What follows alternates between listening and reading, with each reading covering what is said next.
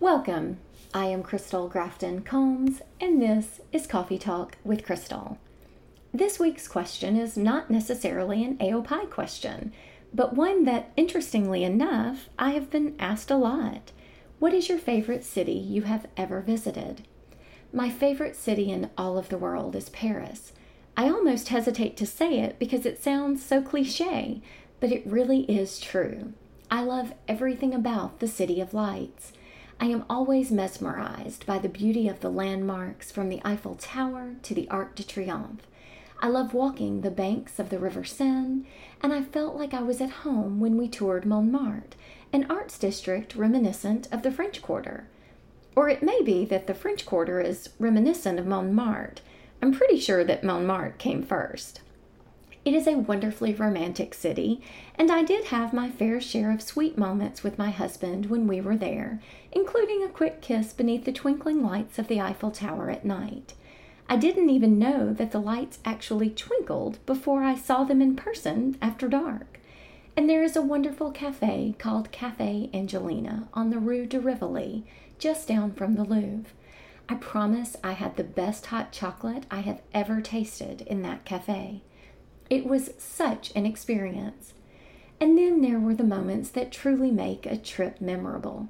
Among them was our visit to Notre Dame.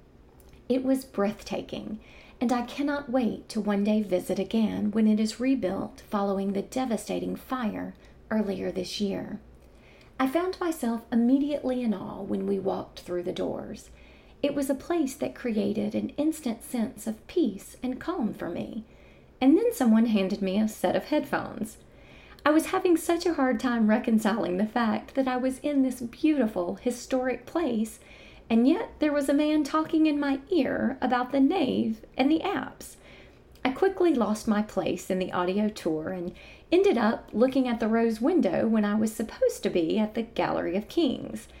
I eventually just walked through it on my own, creating my own narrative, as I am occasionally wont to do in life, and then waited outside at a carousel near the cathedral until everyone else had taken a proper tour.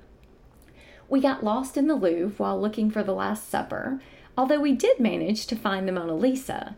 I have to admit that it was stunningly beautiful, but it was a bit, well, small.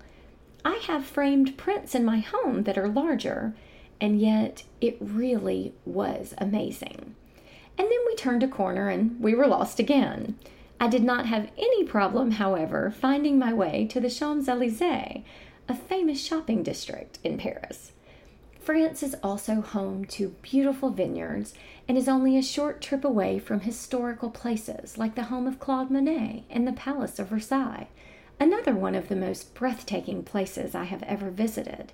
It was on this tour that I learned there is actually no record of Marie Antoinette ever having said, Let them eat cake. This came as quite a surprise, although not more than my evening spent at the Moulin Rouge. Wow is an understatement. I am looking forward to seeing Moulin Rouge on Broadway in New York this spring with some AOPI sisters, although I imagine it will be a little bit different. While I love so many places for their own beautiful and unique qualities, I believe my heart will forever be in Paris.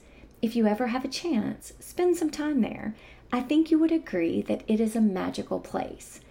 And as an aside, I think it would be so much fun to return with my AOPI sisters.